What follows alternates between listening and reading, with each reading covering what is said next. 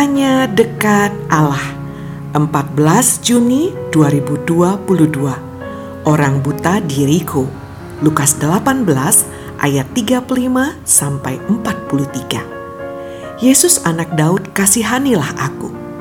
Teriakan itulah yang menyapa Yesus yang sedang berjalan ke Yeriko. Dalam teriakan itu tampaklah bahwa orang yang berteriak itu mengenal Yesus sebagai anak Daud. Meski orang banyak mengenal Yesus sebagai orang Nazaret, orang buta itu menyapa Yesus dengan sebutan anak Daud. Sebutan anak Daud bukanlah sebutan biasa di masa itu. Sebutan itu hendak mengungkapkan bahwa Yesus adalah Mesias. Sebutan itu mengandaikan pula bahwa guru dari Nazaret itu bukan sembarang guru. Tak heran, banyak orang memintanya diam.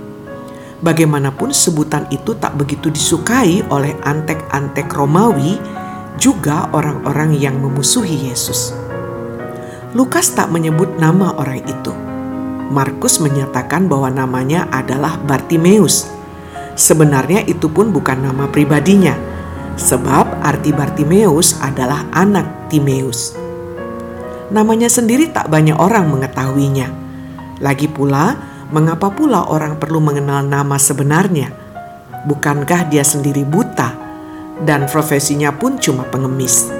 Dan dia tak hanya berteriak, dalam teriakannya itu terselip permohonan, kasihanilah aku. Itu jugalah alasannya berteriak, dia ingin Yesus anak Daud itu mengasihani dirinya. Dan keyakinannya itulah yang membuatnya terus berteriak meski banyak orang yang memintanya untuk diam. Dia tetap berteriak karena dia tahu Yesus adalah anak Daud.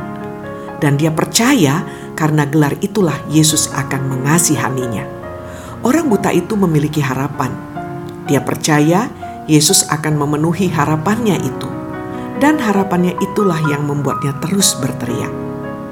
Dan harapannya itu tidak mengecewakannya. Yesus anak Daud itu mengabulkan keinginannya. Dia bisa melihat dan kemampuan melihat itulah yang menyebabkan dia tidak mau pergi meninggalkan Yesus.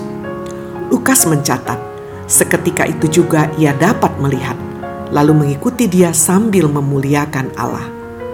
Penting juga disimak tindakannya itu menular di akhir kisah Lukas menyatakan bahwa seluruh rakyat melihat hal itu dan memuji-muji Allah.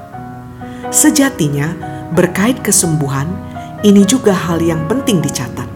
Orang yang telah merasakan kebaikan Allah dipanggil juga untuk mengajak orang lain memuliakan Allah. Salam semangat dari kami, literatur perkantas nasional. Sahabat Anda bertumbuh